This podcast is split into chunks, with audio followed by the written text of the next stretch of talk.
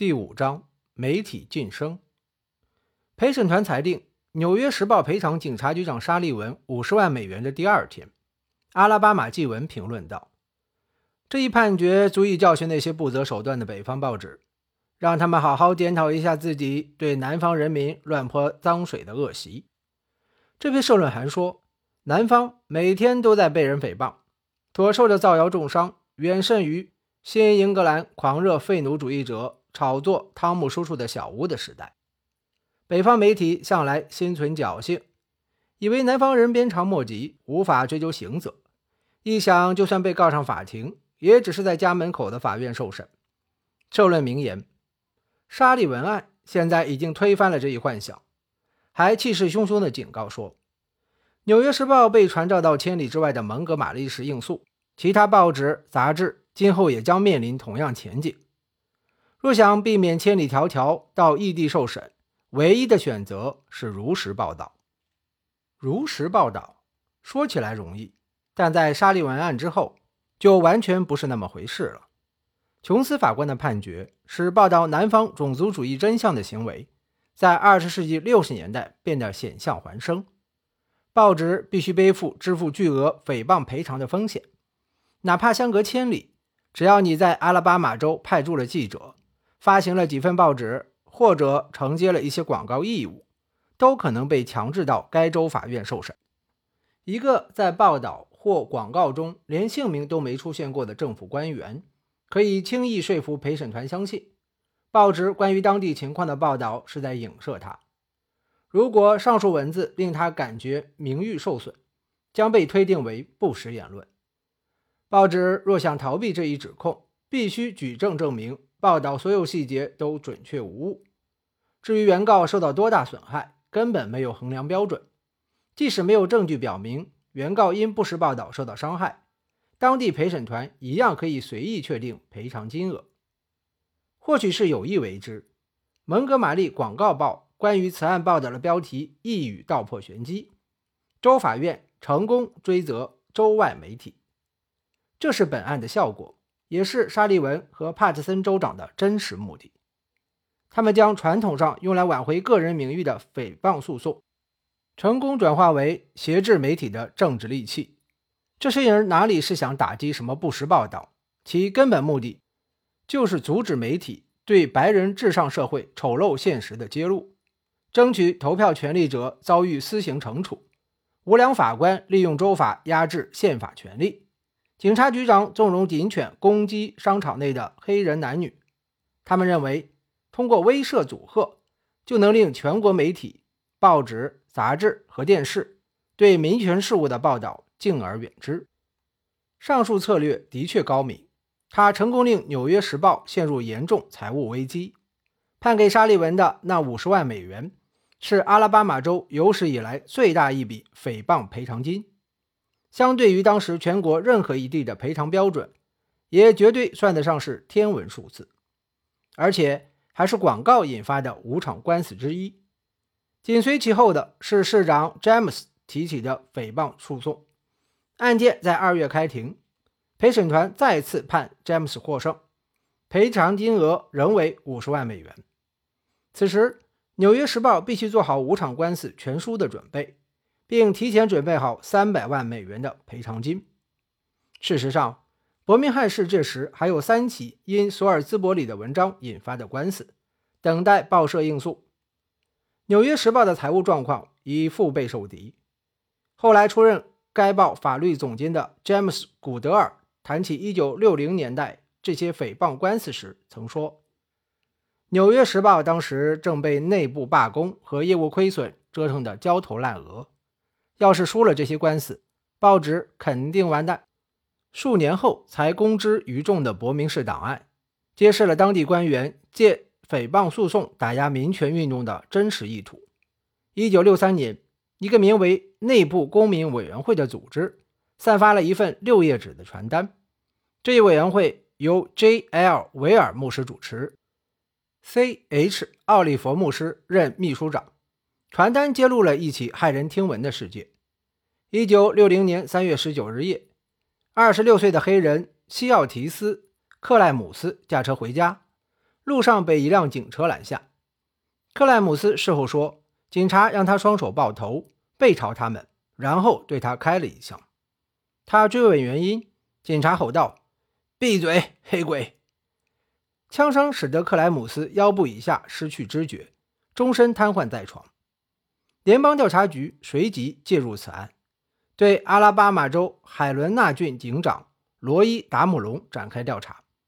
达姆隆被联邦大陪审团起诉后，却被全部由白人组成的陪审团裁定无罪。传单将此事归咎于伯明翰的司法机构。1963年10月14日，当地助理检察官威廉·汤姆森居然向上司提议，希望以涉嫌对达姆隆进行刑事诽谤为由，将传单作者们逐一法办。通过民事诉讼诽谤打压媒体的策略很快被各地复制。哥伦比亚广播公司仅仅因为报道黑人在蒙哥马利市获得选举权之难，就被人要求赔偿150万美元。南方其他各州官员也开始仿效阿拉巴马州的做法。截至联邦最高法院1964年对沙利文案宣判之前，南方各州官员对媒体提起的诽谤诉讼总额已高达3亿美元。若上述策略的确奏效，且一切都由南方法官与陪审团说了算，媒体在现行司法体制内将找不到更高的救济途径。如果南方官员们成功从媒体身上榨取上百万美元乃至更多赔偿，报纸们除了四平八稳的报道，可能再不敢轻易就种族问题发声。果真如此，将对民权运动造成多大影响？是否会迟滞南方的政治改革步伐，导致推动黑人参政的行动变得进展缓慢？历史是否会因此改变？金博士选择的策略意味着上述问题的答案将是 yes。 金博士向来推崇甘地模式，甘地通过非暴力不合作运动结束了英国在印度的殖民统治。他成功的关键是拥有一个庞大的听众群体，英国人民。他们被甘地的执着信念深深打动，更对英国政府的暴行愤怒不已。然而，甘地的策略对某些更加铁石心肠的殖民势力却未必奏效。更何况，某些殖民者根本不想让公众知道自己的丑行。金博士面临的情形就是如此。他进行非暴力抵抗的前提是假定美国人民都能知悉南方种族主义者的暴行。然而，如果没有媒体的深入披揭报道，多数人仍被蒙在鼓里。1954年布朗素教育委员会案宣判时，多数国民对南方现实仍抱着浪漫主义的想象，以为那里与电影《乱世佳人》里描述的一样，处处田园风光，没有警察牵着恶犬在街头虎视眈眈。之后几年间，主流大报和杂志开始逐步投入资源，扩大版面，报道南方的种族主义现实。美国当时的新闻报道虽严谨不足，但足够全面，把握了时代的脉动。许多杰出记者致力于报道南方发生的各类事件，以人性化的笔法向读者揭示了种族隔离地区的人权真相。他们其中的杰出者之一就是《纽约时报》驻南方区记者克劳德·希顿。希顿本人也是一位南方人，他操一口温润的南方口音，年轻时也受过种族主义蛊惑，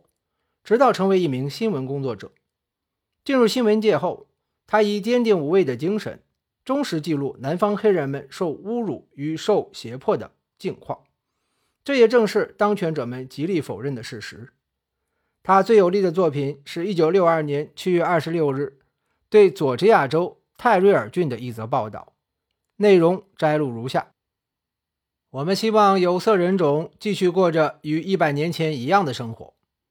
泰瑞尔郡的警长 ZT 马修斯说道。随后他转过身，轻蔑地扫了一眼身后站着的38名黑人与2名白人。这些人聚集在奥利佛山浸信会教堂，正为争取选民登记资格而抗议。马修斯气愤地说：我告诉你们，我们已经受够选民登记这档子事了。这位70岁的治安官说话时，他的侄儿副警长 M.E. 马修斯正在旁边踱来踱去。手里把玩着一把.38式左轮手枪和黑皮子弹袋。另一位副警长 RM 达纳维则用左手反复摁着旁边的闪光灯。三个警察轮流警告示威群众，集会将骚扰到白人市民。齐克马修斯警长当了20年警察，没有遇到过什么反抗，这其实很好理解。泰瑞尔郡有8209位黑人居民，白人居民只有4533人。但是根据州务卿办公室的统计，登记在册的选民中，白人有2894人，黑人仅有51人。教堂内的听众个个神色惊恐，13个警察和几名衣着随意的白人守在门前各个要道，其中一人指着站在前面的3位记者说，就是他们。如果上帝站在我们这边，又怎会随意弃我们而去？谢罗德先生说道，我们现在就像待宰的羊群。马修斯警长带着副警长达纳维冲入教堂，径直走到记者面前，眼睛却死瞅着其他听众。他说，我对任何宗教组织都抱有最大限度的尊重，但是你们的秘密集会已经侵扰到我们的人民。马修斯随即转向在场的黑人民众，声称没有人对现在的生活不满。他请住在泰瑞尔郡的人全部起立。你们有谁被骚扰了吗？有人压低了嗓音回答，是。如果有人够资格，你们会去投票吗？会。你们需要别人告诉你们该怎么做吗？需要。这100年来，有人觉得过得不好吗？有。警长说，他不会控制当地白人，但会制止暴力行为。泰瑞尔郡已经太出名了，我们不希望这里再出现暴行。副警长马修斯接着阐述了他的看法。在泰瑞尔郡，没有一个黑鬼主动申请什么投票权，都是那些来自马萨诸塞、俄亥俄或纽约州的别有用心者在背后兴风作浪。随后大家就一些问题发生了激烈争执。马修斯回头对其他人说，从现在到12月不再进行选民登记。马修斯警长接着让达纳维副警长记下所有在场者的姓名，并解释这么做的原因，只是想看看到底有多少泰瑞尔居民对现实不满。他随即转向当地的一位黑人居民，并指着艾伦先生说，艾伦先生是指拉尔夫·艾伦，来自马萨诸塞的一位22岁的白人大学生，协助黑人进行选民登记。他过2周就走了，但你们可是一直在这儿呢。警长还对记者们说，这些黑鬼一旦获得投票权，会很快把票投给卡斯特罗和赫鲁晓夫那样的人物。10分钟后，黑人们手握手站成一圈，唱起我们一定会胜利，并跟着节奏摇摆。之后他们昂首挺胸迈出教堂大门，完全无视门口成群结队的警察们。我认得你，一个警察对一名黑人说，我们肯定会抓到你。除了上述内容，西顿还报道过南方泛滥的私刑。1959年4月25日，被控强奸一名白人女子的黑人青年麦克查尔斯·帕克被人从密西西比州一座监狱中劫走，劫狱者杀害帕克之后弃尸荒野。1960年1月4日，西顿在当地采访后发表了一篇特稿，重构了这起谋杀案发生时的种种细节。他说，关于此案的种种传闻流传于当地街头巷尾。联邦警察局彻查这起私刑案件后，将一份378页的调查报告提交给密西西比州当局。然而，地区法院法官塞贝戴尔召集大陪审团审查此案时，却没有调取联邦调查局的报告，还拒绝了联邦探员出庭作证的请求。希顿写道，戴尔法官向大陪审团做指示时宣称，最高法院新近几起判决才是导致这场私刑的诱因。最高法院的大法官们虽然披着法袍，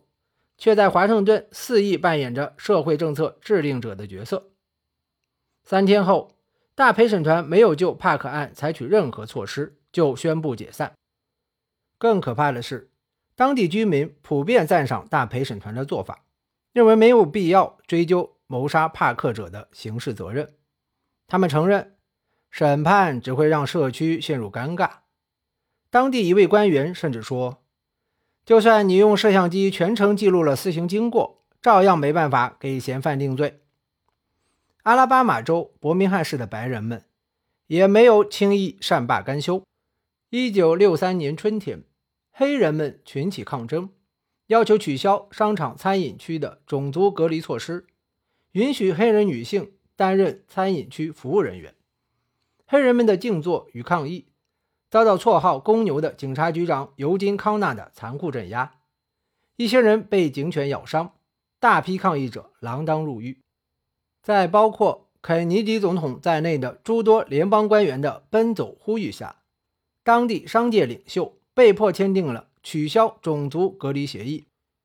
但是仅仅2天后，就有人向黑人社区投掷炸弹泄愤。金博士的弟弟 AD 金的住宅也在袭击中被毁。5月13日，西顿会见了市长阿瑟·黑尼斯，后者与警察局长康纳在最近一次选举中刚被选民们投票罢免，但在市政交接前他仍握有实权。黑尼斯认为，马丁·路德·金就是一个乱党，司法部长早就该调查这个黑鬼，如今司法部长和白宫反而为他撑起腰来了。西顿写道，黑尼斯还攻击司法部长罗伯特·肯尼迪说，我希望他吞下去的每滴血都溢出来，把这个小子活活噎死。与此同时，废除校园种族隔离措施也在多个城市引发暴力冲突。1960年11月，4个黑人小女孩进入新奥尔良一家白人小学的1年级就读，这是路易斯安那州首家废止种族隔离的学校。西顿报道说，各州立法机关陆续出台的反制措施彻底架空了联邦法院的判决，由此引发的暴力抵制连绵不绝。许多白人家长主动让子女退学，宁愿绕道经过黑帮横行的街区，也要送他们去全是白人的学校就读。克劳德·希顿与其他驻南方记者的报道，使早先相关问题漠不关心或全部知情的北方民众逐步了解了南方泛滥的种族主义暴行。此时，电视机已深入美国人的生活，这类纪实节目也开始增多。1962年，耶鲁法学院教授亚历山大·比克尔撰文分析了新奥尔良、阿肯色州小石城等地抵制废除校园种族隔离运动的变化，结论是，电视传播已经极大改变了公众舆论。他写道，过去对多数持中立态度的人民而言，强制种族隔离与州权至上和南方生活一样，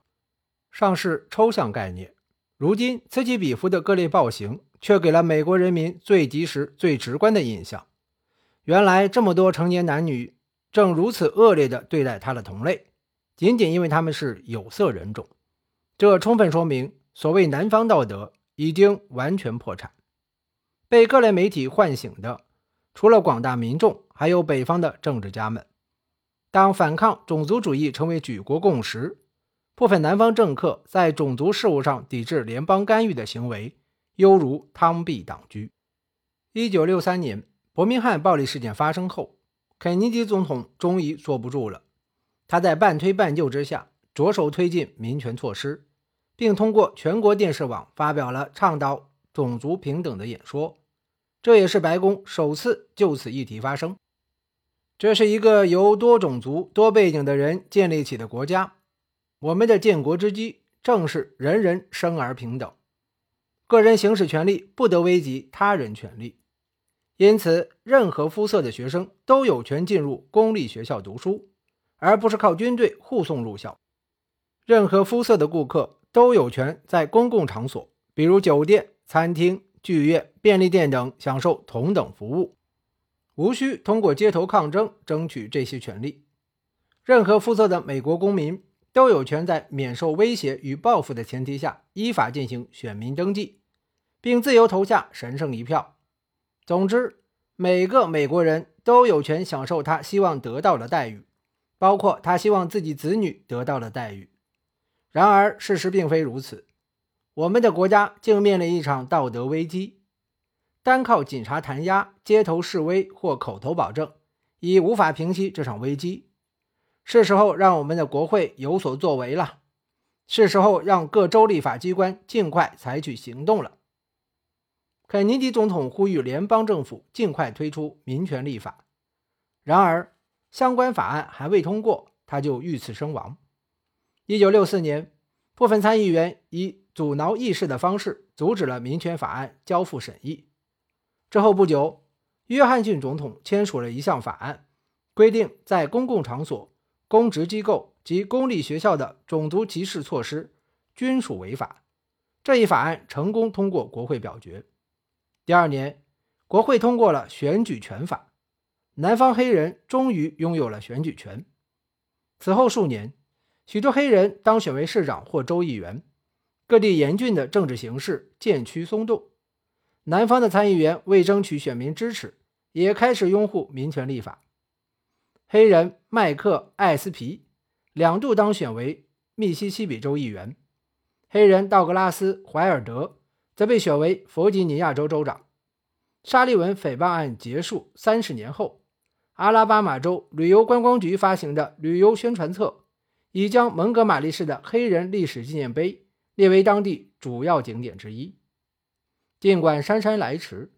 美国宪法体制的作用终于逐步显现。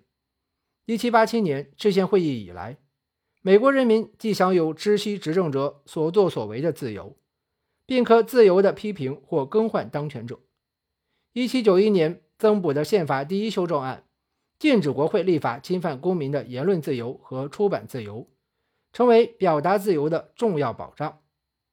制宪会议的灵魂人物也即第一修正案的起草者詹姆斯·麦迪逊洞悉政治民主和表达自由的密切关系。麦迪逊说，如果英王乔治三世1776年前就严格管控美洲大陆上的媒体言论，恐怕我们现在仍是悲惨的殖民地，在外部枷锁下苦苦呻吟。沙利文局长的真正目标正是新闻界在民主社会转型中扮演的代言人角色。他和其他南方官员之所以指控《纽约时报》诽谤，就是为了阻止报界揭露种族主义真相，以免影响到公众在此议题上的政治态度。因此，从最宽泛意义上讲，诽谤诉讼是对第一修正案的现实挑战。若想从法律角度应对这一挑战，将面临纷繁复杂的障碍。在美国，诽谤言论一直被排除在第一修正案的保护范围之外，被视为言论自由的例外。最高法院亦多次强调，诽谤类出版物不受宪法保护。1952年，最高法院在伯哈纳斯诉伊利诺斯州案中支持了伊利诺斯州的一部法律。这部法律规定，出版任何载有蔑视、嘲讽或侮辱某种族或宗教团体内容的行为都是犯罪。最高法院声称，诽谤不属于宪法保护的言论范畴。陪审团裁定沙利文胜诉后，《纽约时报》的员工内部月刊《时报漫谈》刊登了一篇文章，系统分析了报社在阿拉巴马州遭遇的诽谤官司。这篇文章的作者是洛德戴洛德事务所的年轻律师罗纳德戴安娜。他在文中列举了本案的上诉要点，即《纽约时报》在阿拉巴马州应诉是不合法的，广告并未指涉且关系到沙利文，损害被过分夸大。但是文章并没有提到宪法第一修正案。尽管不受先例支持，《纽约时报》的律师仍打算拿第一修正案来说事。之前，恩布里也曾向琼斯法官提出，如果支持沙利文案，就一则没有提到他的广告提起损害赔偿，将侵犯到出版自由。但琼斯对此根本不予理睬。现在律师们打算继续坚持这一立场，争取能够撤销原判。当务之急是争取重审此案。《纽约时报》和4位牧师很快提起重审申请。琼斯法官将听证会安排在1961年2月初进行。后因《纽约时报》申请延期，听证会又顺延了1个月。但是琼斯法官以牧师们的律师为单独申请延期为由，宣布他们已丧失申请重审的权利，案件可直接进入执行环节。法警随即查封了牧师们的财产，并公开拍卖部分动产，用以支付$500万的赔偿。这些消息见报后，纽约时报发行人阿瑟·海斯·苏兹贝格怒不可遏。在写给路易斯·洛布的一封短信中，他问道：我们怎样才能帮助到他们？洛布回复说，如果他们和我们的情况差不多，或许还可以拿司法管辖权说事。不幸的是，他们无法就此提出异议，想要推翻原判只能靠这个了。按照洛布的建议，纽约时报在之后1年多的时间里再未在阿拉巴马州聘请特约记者，这样至少可以避免再次被纳入阿拉巴马州法院的司法管辖范围。洛布在信中对阿瑟·海斯·苏兹贝格说，恐怕我现在能想到的办法就是在未来的诉讼程序中与牧师们通力合作，争取能够撤销原判。我相信我们能做到这一点，只有这样我们才能帮助他们追回被那群无耻混蛋夺走的财产。琼斯法官最终否决了纽约时报的重审动议，报社只好转而向阿拉巴马州最高法院提起上诉。对报社与牧师们来说，胜诉希望变得更加渺茫。这一时期的阿拉巴马州最高法院旗帜鲜明地支持种族隔离政策，他曾大玩法律文字游戏，将全国有色人种协进会挡在该州境外达8年之久。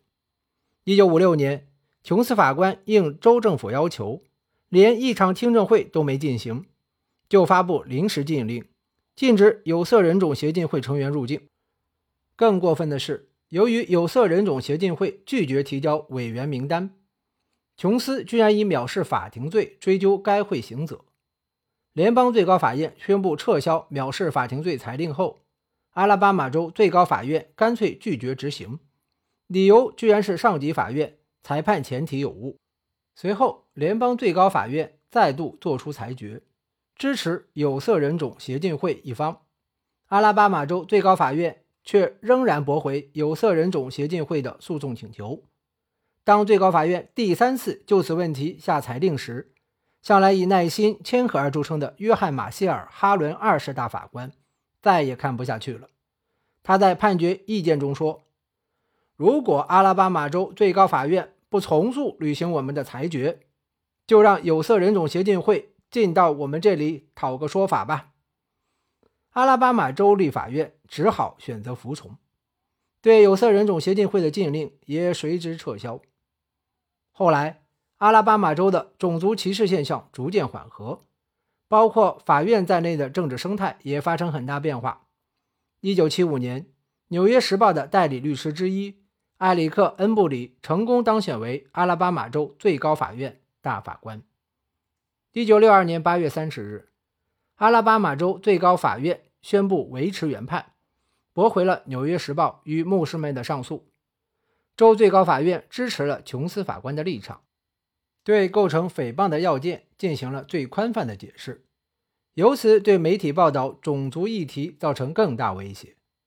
此外，州最高法院赞同琼斯法官关于广告构成直接诽谤的观点，并据此认为广告内容为不实陈述，导致他人名誉受损。针对陪审团关于广告指涉且关系到沙利文的判断，州最高法院指出，众所周知，诸如警察、消防之类的部门均受政府管制、调遣，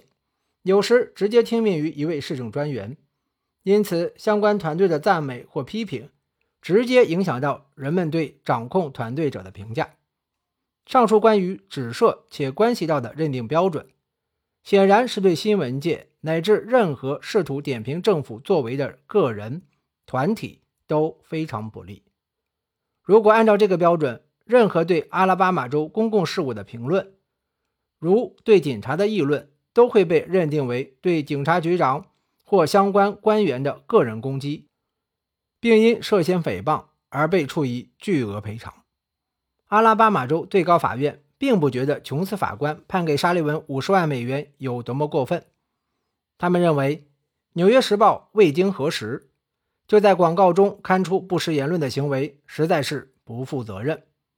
既然这家报纸无法证明自己所言属实，被判巨额赔偿亦是理所应当。最后，对《纽约时报》根据宪法第一修正案提出的抗辩，阿拉巴马州最高法院用一句话直接驳回：美国宪法第一修正案不保护诽谤言论。只要每家法院都认同上述论点，《纽约时报》将永远无法胜诉。